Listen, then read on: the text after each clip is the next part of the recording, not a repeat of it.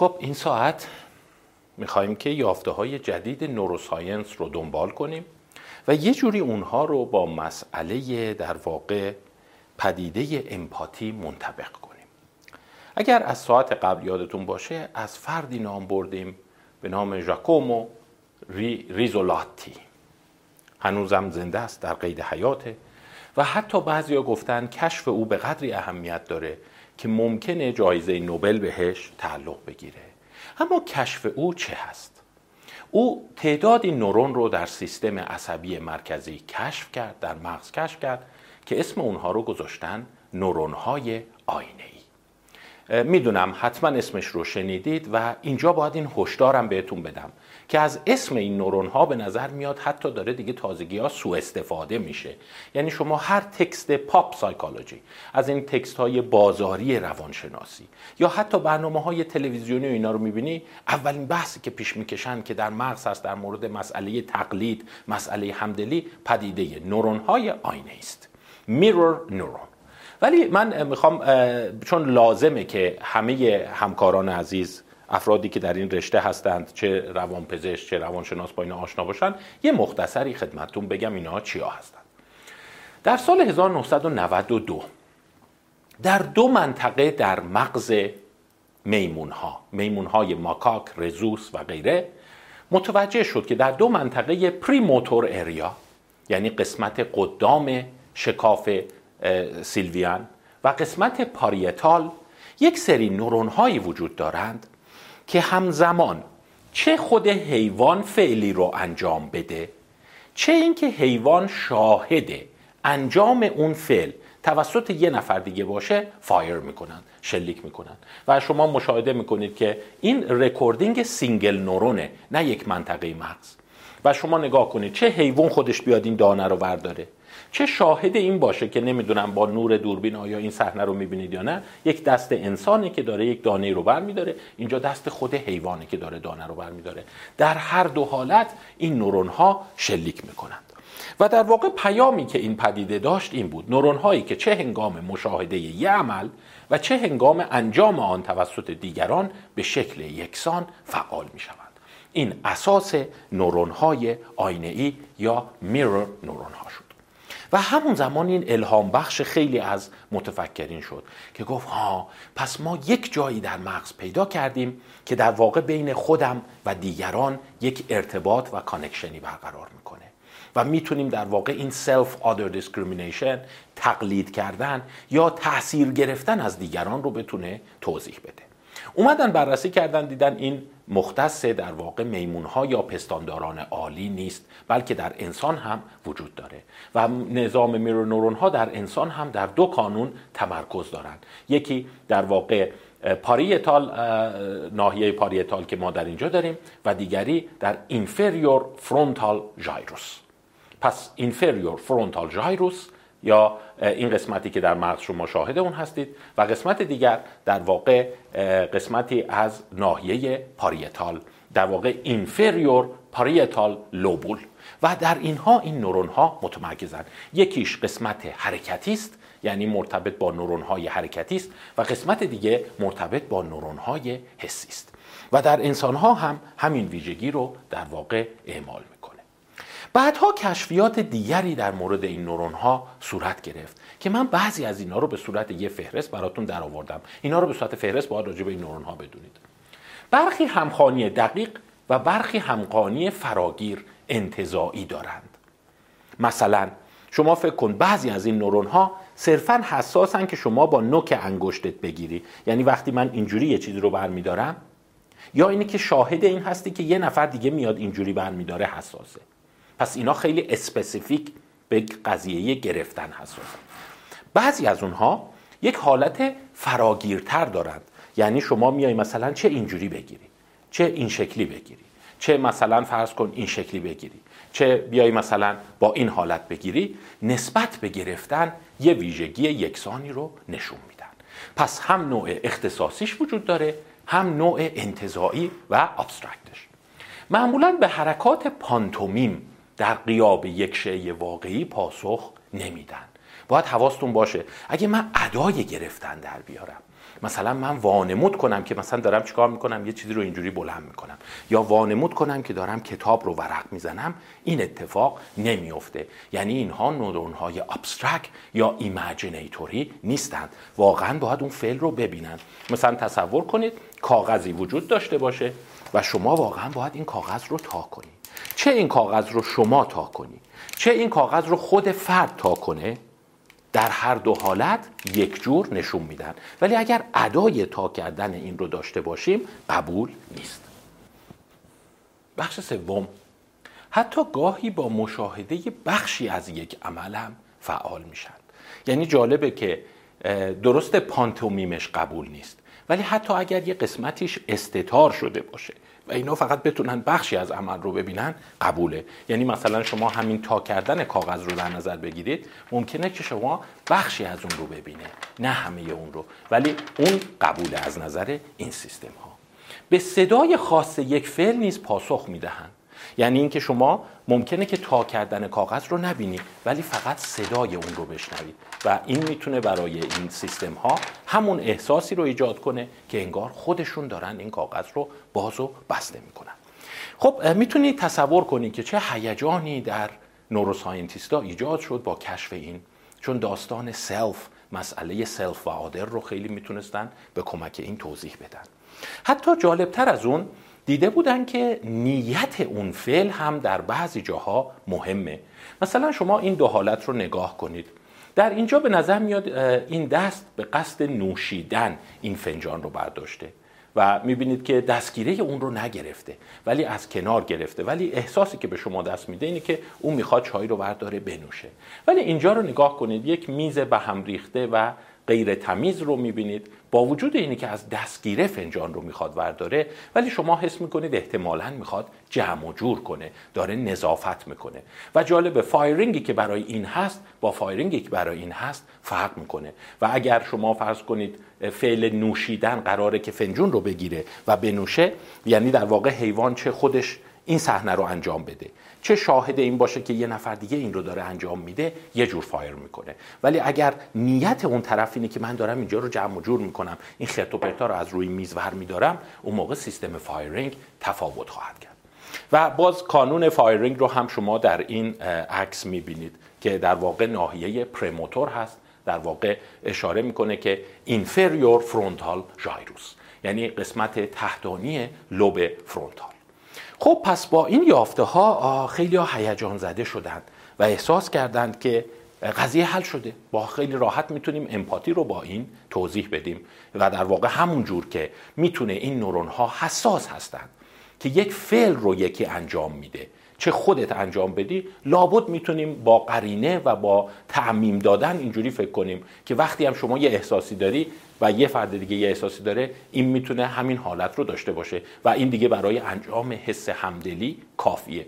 کافیه که شما جلوی یه نفر باشی گریه کنی لابد همون حس در شما هم ایجاد میشه. خب چند پدیده دیگر رو اینجا دنبال کنیم. به نظر می‌رسد درباره نقش این نورون ها در همدلی در کتب علمی عام پسند اقراق صورت گرفته.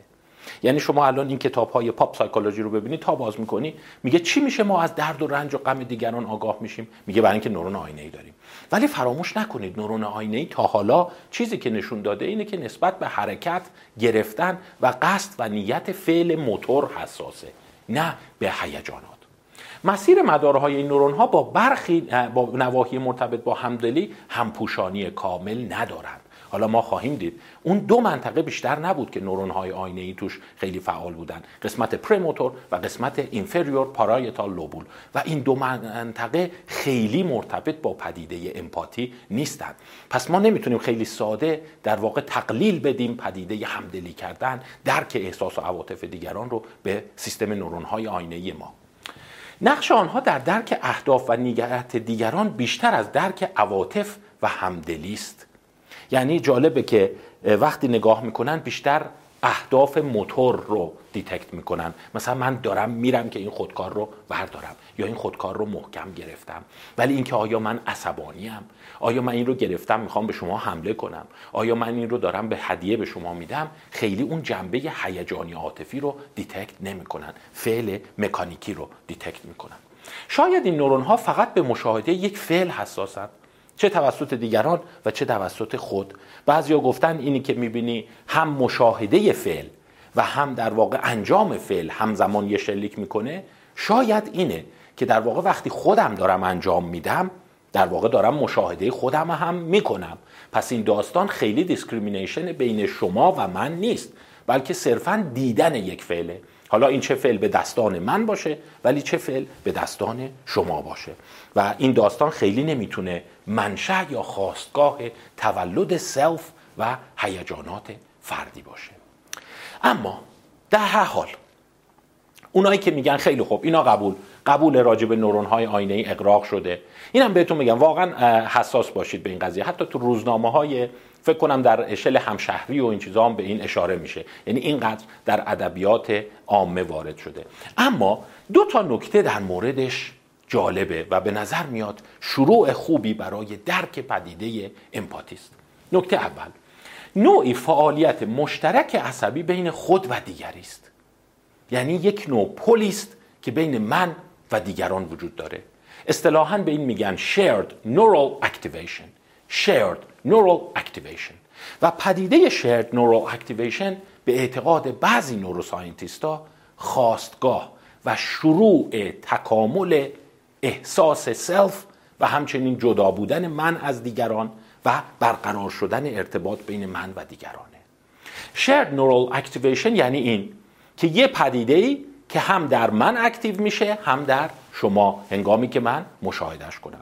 پس یه عده میگن که این نورون ها اولین قدم تکاملی درسته. اینها توضیح دهنده امپاتی نیستند. ولی اولین مکانیزمی است که ما می‌تونیم برای درک امپاتی به روی اون حساب باز کنیم و اون شرط نورال اکتیویشنه دومین نکته جالبی که درش وجود داره اینه که به نظر میاد درگیری سیستم حرکتی و موتور خیلی جالب هست. یعنی نشون میده که هیجان و تفکر از حرکت نشأت گرفته.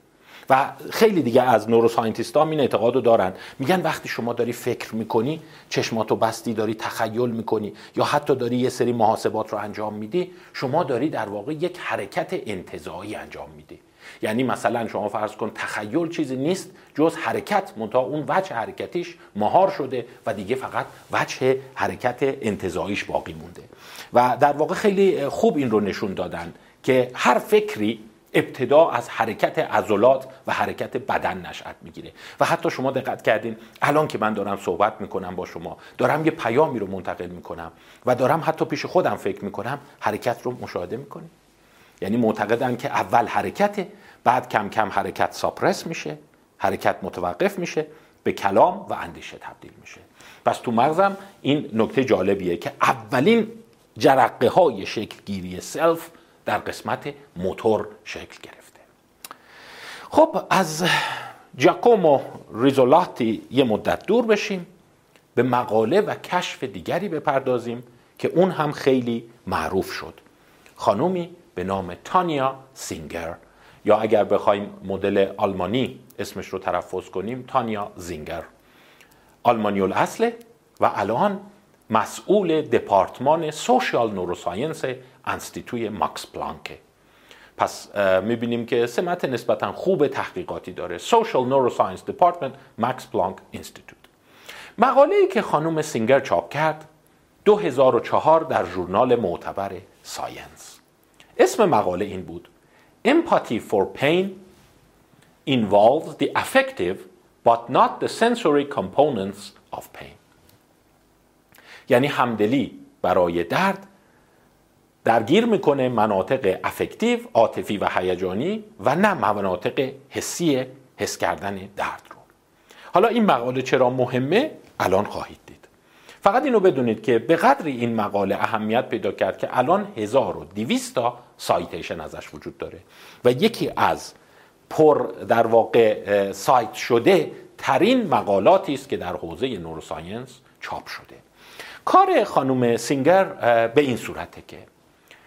خب یه ببین داستان motor neuron ا رو داشتی که مشاهده یه فعل و انجام یه فعل. می‌گفتیم هر دو با هم فعال می‌کنن. منتها فعل هایی که چی هستن؟ مکانیکی هن حرکتی هن و اون جنبه عاطفی هیجانیش گفتیم خیلی مهم نیست. در واقع ریزولاتی به اون قسمتش نپرداخته بود. اما این اومد این کارو کرد. گفت خیلی خوب شما مثلا چکش گرفتی و داری یه میخ می‌زنی و بعد چکش می‌خوره رو دستت. اوه! دردت می‌گیره. کجاهای مغزت فعال میشه. یعنی من وقتی یک دردی به من وارد میشه کجاها فعال میشه. خب این قسمت مهمی از کشفش نیست. شاید از چهل سال پیش فیزیولوژیستا مراکز درد رو قشنگ تو مغز شناسایی کرده بودن.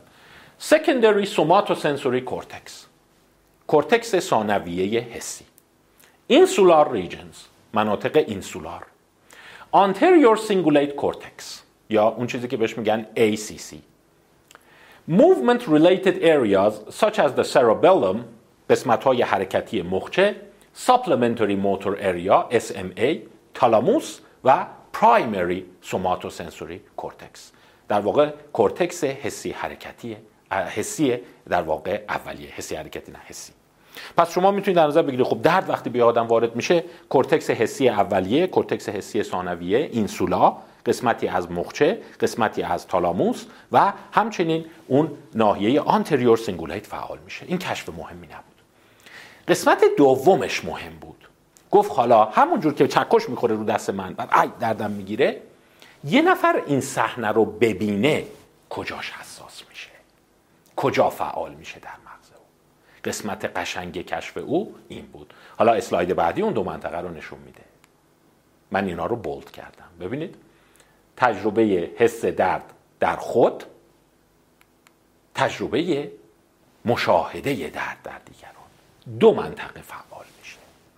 و این دو منطقه از همون زمان سنگ بناش گذاشته شد که پایین ترین یا اولیه ترین یا هسته ترین منطقه امپاتی است اینسولار ریجن anterior cingulate cortex یعنی اگر شما بیای اون دو حالت رو از هم کم بکنی که در این ستون ها نشون داده شده تفاضل این دوتا دو منطقه است. اینسولار ریجن و anterior cingulate cortex پس وقتی من درد یکی دیگر رو می‌بینم سوماتو سنسوری من به اون صورت فعال نمیشه چون من خودم اون درد تجربه نکردم. اما دو منطقه برام فعال میشه. ناحیه اینسولا و ناحیه قدام cingulate cortex. و اینها رو در اینجا نشون داده. تو مقطع های مختلف ما می‌بینیم. این اگر برش در واقع sagittal از مغز باشه شما می‌بینید anterior cingulate cortex و اگر از frontal برش داده باشن شما anterior در واقع insula ها رو می‌بینی که هنگام مشاهده درد دیگران به شدت فعال میشه. و باز این در مقاله دیگه هست و اینقدر مقالات مختلف این رو تکرار کردن که امروزه تقریبا جز اون fact های neuroscience در اومده که وقتی شما اون صحنه رو می‌بینی چون می‌دونی اینو از اون صحنه های دردناکه. چون یه لحظه با خودت connect میشه. مثلا فرض کن صحنه که داری میوه پوست می‌کنی یا سبزی خورد می‌کنی او دستمو بریدم. یا میخ زدم رو دستم. یا اینکه مثلا صورتمو دارم اصلاح می‌کنم یه دفعه صورتم برید. گاچا. یه احساس داری. و ببینید باز anterior cingulate cortex و آنتریور اینسولا جز پاهای ثابت این قضیه است. خب به قول فیلسوف سوزان لنگر البته سوزان لنگر خیلی قبلتر از این قضیه بوده. اون 1985 فوت شده. ولی این مسئله رو راجع به پدیده مثل این گفته بود که وقتی یکی دیگه دردش می‌گیره مثلا دستش یه دفعه میره لای درگیر می‌کنه و شما اینجوری میشی این involuntary breach of individual separatedness هست. جمله قشنگیه. Involuntary یعنی ناخواسته. Breach یعنی چی؟ یعنی شکسته شدن. و individual separatedness. در واقع مجزا بودن فردی. یعنی وقتی شما اون صحنه دست یه نفر لای در می‌بینه رو می‌بینی اون فردیتت اون جدا بودنت مجزا بودنت از اون انسان دیگر به صورت ناخواسته و ناگهانی شکسته میشه. یعنی یه لحظه شما اسم خود دست اون مونده لای در. من چرا اینجوری شدم؟ ولی یه لحظه اسم می‌کنی که آره مثل اینکه قلب هامون به هم کانکتده ما یه احساسی به هم داریم. حتی اگر من اون فرد رو اصلا نبینم. حتی اگر به صورت یک تصویر مبهم باشه. ولی این فردیت من این احساس این که من از بقیه جدام و دیگران به من چه حتی در خودخواهترین افرادم یک involuntary breach of individual separatedness دیده میشه. سوسان لانگر خیلی قشنگ این رو توضیح داده. و در واقع یافته های بعدی که کار کردن این دو منطقه رو مکرر مورد بررسی قرار دادن. پس یادمون باشه anterior insula و دیگری anterior cingulate cortex. در اینجا anterior cingulate cortex رو بررسی کرده در قسمت پایین anterior insula. و این شاخص هایی که شما می‌بینید در واقع تو این محور پاسخهایی است که آدم ها در پرسشنامه های امپاتی دادند. مثلا یه پرسشنامه ای رو اینجا استفاده کرده به نام Empathic Concern Scale EC که کار دیویس هست. در اینجا یک اسکیل دیگه داریم Balanced Emotional Empathy Scale. Balanced Emotional Empathy Scale که BES هست کار مهرابیان. و وقتی نگاه می‌کنی تو همه اینها این اتفاق جالب میفته که آدمی که تو پرسشنامه امپاتی درجات بالایی از امپاتی رو گزارش میده. حالا این پرسشنامه چی دارن؟ ما ساعت بعد من چند تاشو براتون خواهم خوند. پس همین الان فقط اینجوری تو ذهنتون باشه. اون آدمایی که تو پرسشنامه های empathy نمره بالا میارن هنگامی که اون صحنه چکش خوردن رو می‌بینن فعال شدن anterior cingulate و anterior insula شون به خصوص left anterior insula insula ی سمت چپ خیلی همبستگی جالبی نشون میده. هرچی نمرت بالاتره فعال شدن اون کانون ها هم بیشتره. پس به عبارت دیگه اگه بخوایم اینجوری نگاه کنیم هرچی شما آدم empathic تری هستی cingulate cortex anterior cingulate cortex و insula ت هنگام مشاهده رنج بیشتر فعال میشه. و حتی این در مورد در واقع تغییرات الکتروگالوانی که پوستت هم مصداق داره. یعنی در واقع شما همونطور که احساس empathy می‌کنی و آی اینجوری میشی Skin Conductance Reactivity یا SCR در هنگام مشاهده درد دیگران هم اتفاق میفته یعنی نه تنها شما اینجوری میشی و anterior cingulate و insula ت فعال میشه بلکه پوستت هم واکنش نشون میده. حتی فکر کنم بعضی از این احساس ها رو بدون اینی که دستگاهی در کار باشه شما خودت تجربه کردی. مثلا میگه آ یه جوری شدم اصلا. طفلکی یه جور بدی زمین خورد. اصلا ببین پوستم مورمور شد دون دون شد. یا اصلا وای یه عرقی کردم. یه جور یخ کردم. خیلی طفلکی بد جور ماشین زد بهش. اصلا یه جوری شدم. و جالبه هر چقدر این skin conductance reactivity بیشتر تغییر کنه که اون خود همبستگی داره با فعال شدن anterior cingulate cortex ت و همچنین anterior insula ت امکان اینکه شما بخوای به اون آدم کمک کنی هم بیشتره. و بعضیا گفتن معما حل شد دیگه. دیگه از این قشنگتر شما این correlation ها رو ببین. درد دیگران رو می‌بینی. anterior cingulate ت فعال میشه anterior insula فعال میشه واکنش پوستیت اتفاق میفته و هرچی اینا بیشتر باشه امکان اینکه پاشی بری دست اون آدم رو بگیری و به اون آدم کمک کنی و بری یک اقدام حمایتگرانه helping options was chosen رو انجام بدی بیشتره. و ببین چقدر هم correlation قشنگی هست. و عکس اون هم در واقع وجود داره که روی scale ها هر چقدر فرد scale در واقع empathy ش ضعیفتر باشه امکان اینی که این اقدام رو انجام بده در واقع کمتر هست. خب پس تا اینجا این رو گرفتیم. به همین دلیل خیلی شروع کردن تو سالهای بعد ببینید تقریبا پنج سال بعد از انتشار مقاله تانیا سینگر در مورد اینکه خب neural basis امپاتی رو در بیارن در واقع کار کردن.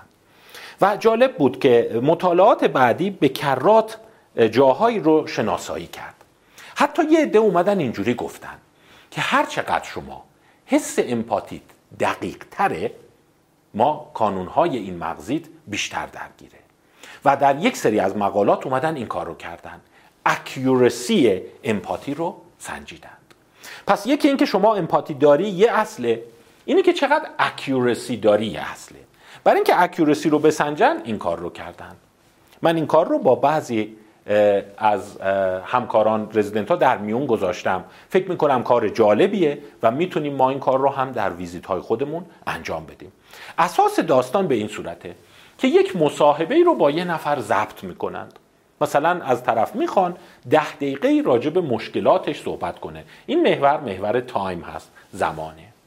و فرد که داره تو اون مصاحبه مثلا چند دقیقه راجع به مشکلاتش راجع به یه تجربه دردناک یا تجربه خوشایندش صحبت می‌کنه یه عده این فیلم رو که ضبط کردن به اونا می‌برن نشون میدن در اون حالت مشاهدگر از مشاهدگران می‌پرسن خیلی خوب شما که این فیلم رو دیدی مثلا تو قسمت های مختلف فیلم هیجان این فرد یا حس غم یا مثلا ناراحتیش چقدر بود؟ و اونها میان یه مقداری رو ریت می‌کنند. مثلا میگن تو دقیقه مثلا یکم خیلی زیاد شد بعد تو دقیقه دو کم شد بعد دوباره زیاد شد. یعنی اینجای فیلم حس کردیم خیلی متاثر شد. اینجای فیلم نه حالش خوب بود. همین کار رو از خود فرد می‌پرسند. یعنی ازش می‌پرسن خیلی خوب به من بگو این فیلم خودت یه بار دیگه نگاه کن به من بگو کجاهاش خیلی متاثر شدی. مثلا طرف میاد میگه که آره اون دقیقه که داشتم راجع به مادرم و مسافرت صحبت می‌کردم خیلی بغض کردم. مثلا اینجا. و بعد میان این دوتا رو با هم مقایسه می‌کنند. مثلا نگاه کنی اگر high accuracy باشه اصطلاحا شما خوب تونسته باشی اون حس رو در فرد detect کرده باشی شناسایی کرده باشی مسیر شما خیلی به هم شبیه مثلا آبی اونیه که درمانگر ریت کرده اندازه گیری کرده.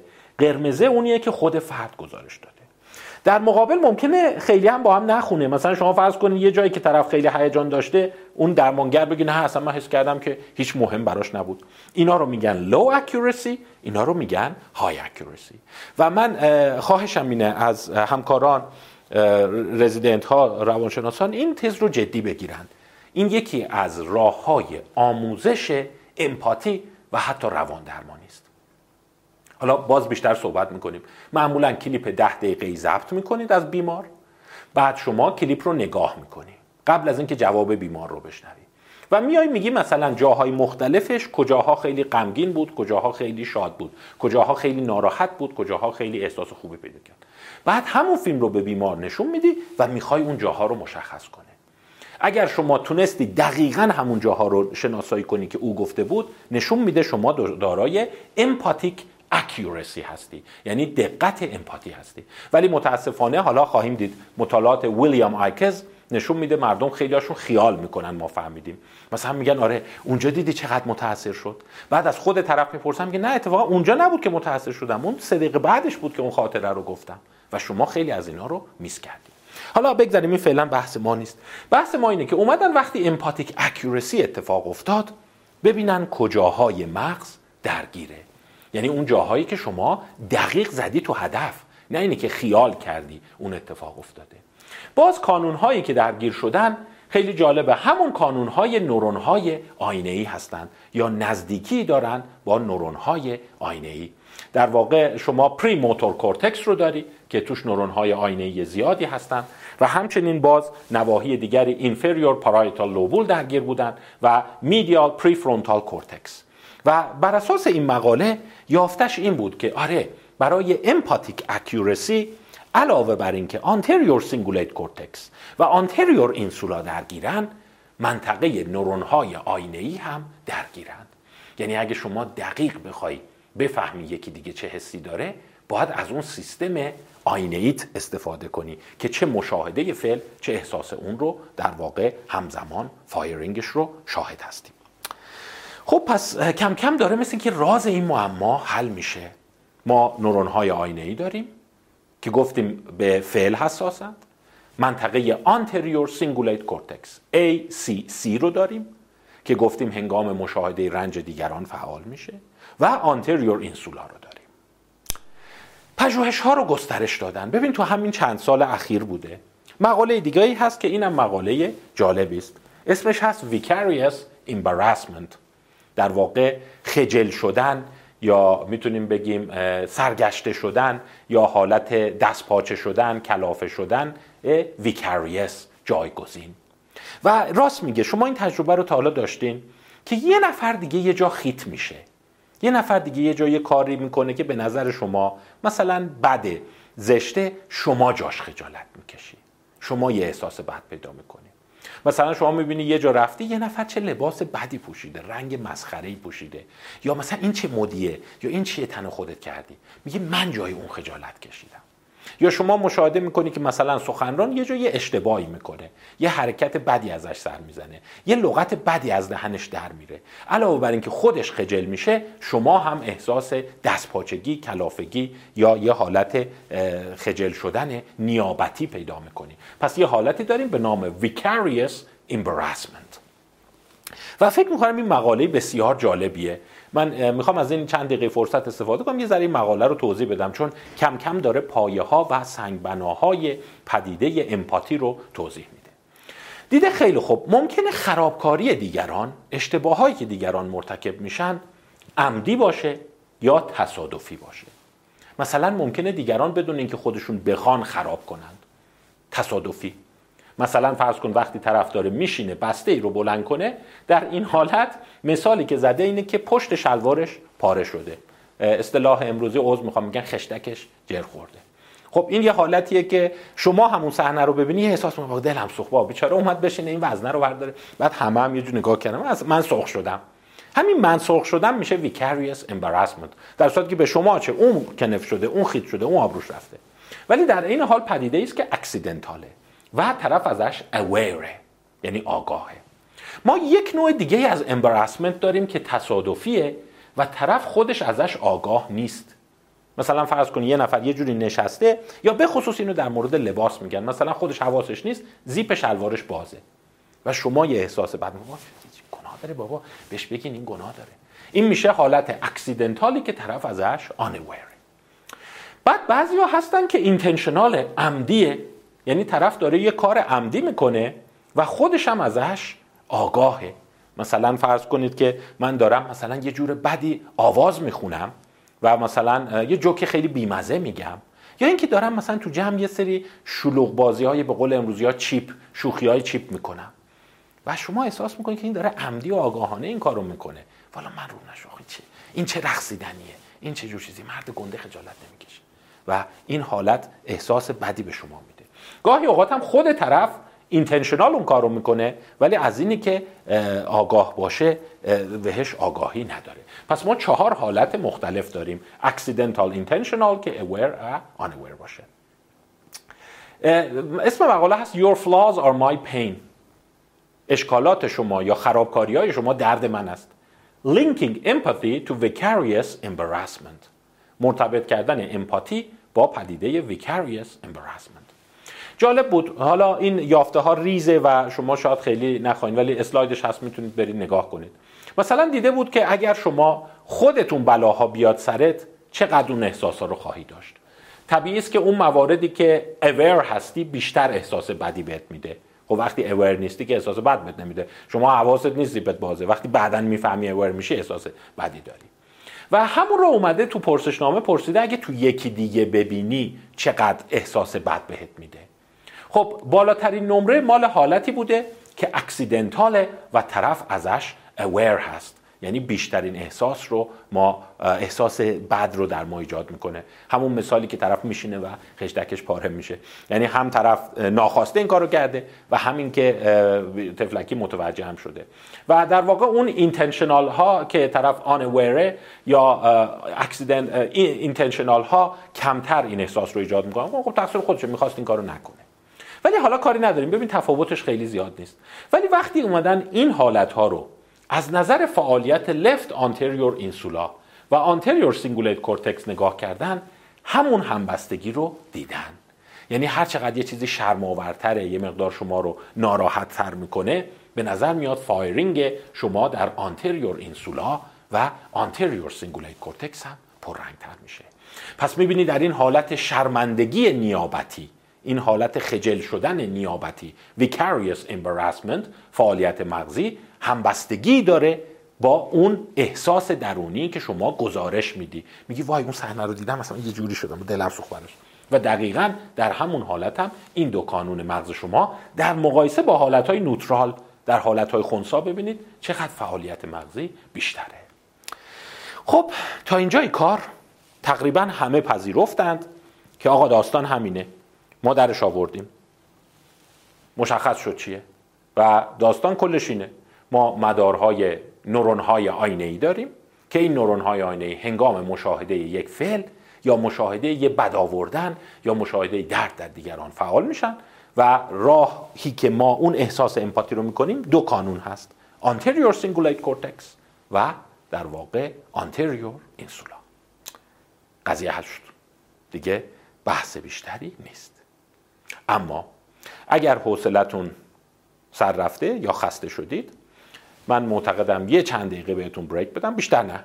در حدی که بتونید یه چای قهوه میل کنید برگردیم و پیچیدگی بیشتر پدیده رو دنبال کنیم. خواهید دید داستان به این راحتی نیست. همه فکر می‌کردن 2004 که تانیا سینگر اون مقاله رو داد بیشتر رمز empathy حل شد. و می‌گفتن خیلی خب ما میریم آدما رو کله‌شون رو می‌کنیم تو دستگاه fMRI می‌گیریم. و احتمالا اینه psychopath ها antisocial ها سارقین آدمایی که دیگران رو اذیت می‌کنن sadistic ا این activation رو ندارن. و آدمایی مثل مادر ترزا و اون آدمای خیر و اون آدمایی که دلشون برای بشریت میسوزه احتمالا یه anterior cingulate cortex خیلی براق خواهند داشت. ولی در ساعت بعد خواهیم دید که داستان به این سادگی ها هم نیست و شما برای درک امپاتی هنوز باید یه مقدار صبر داشته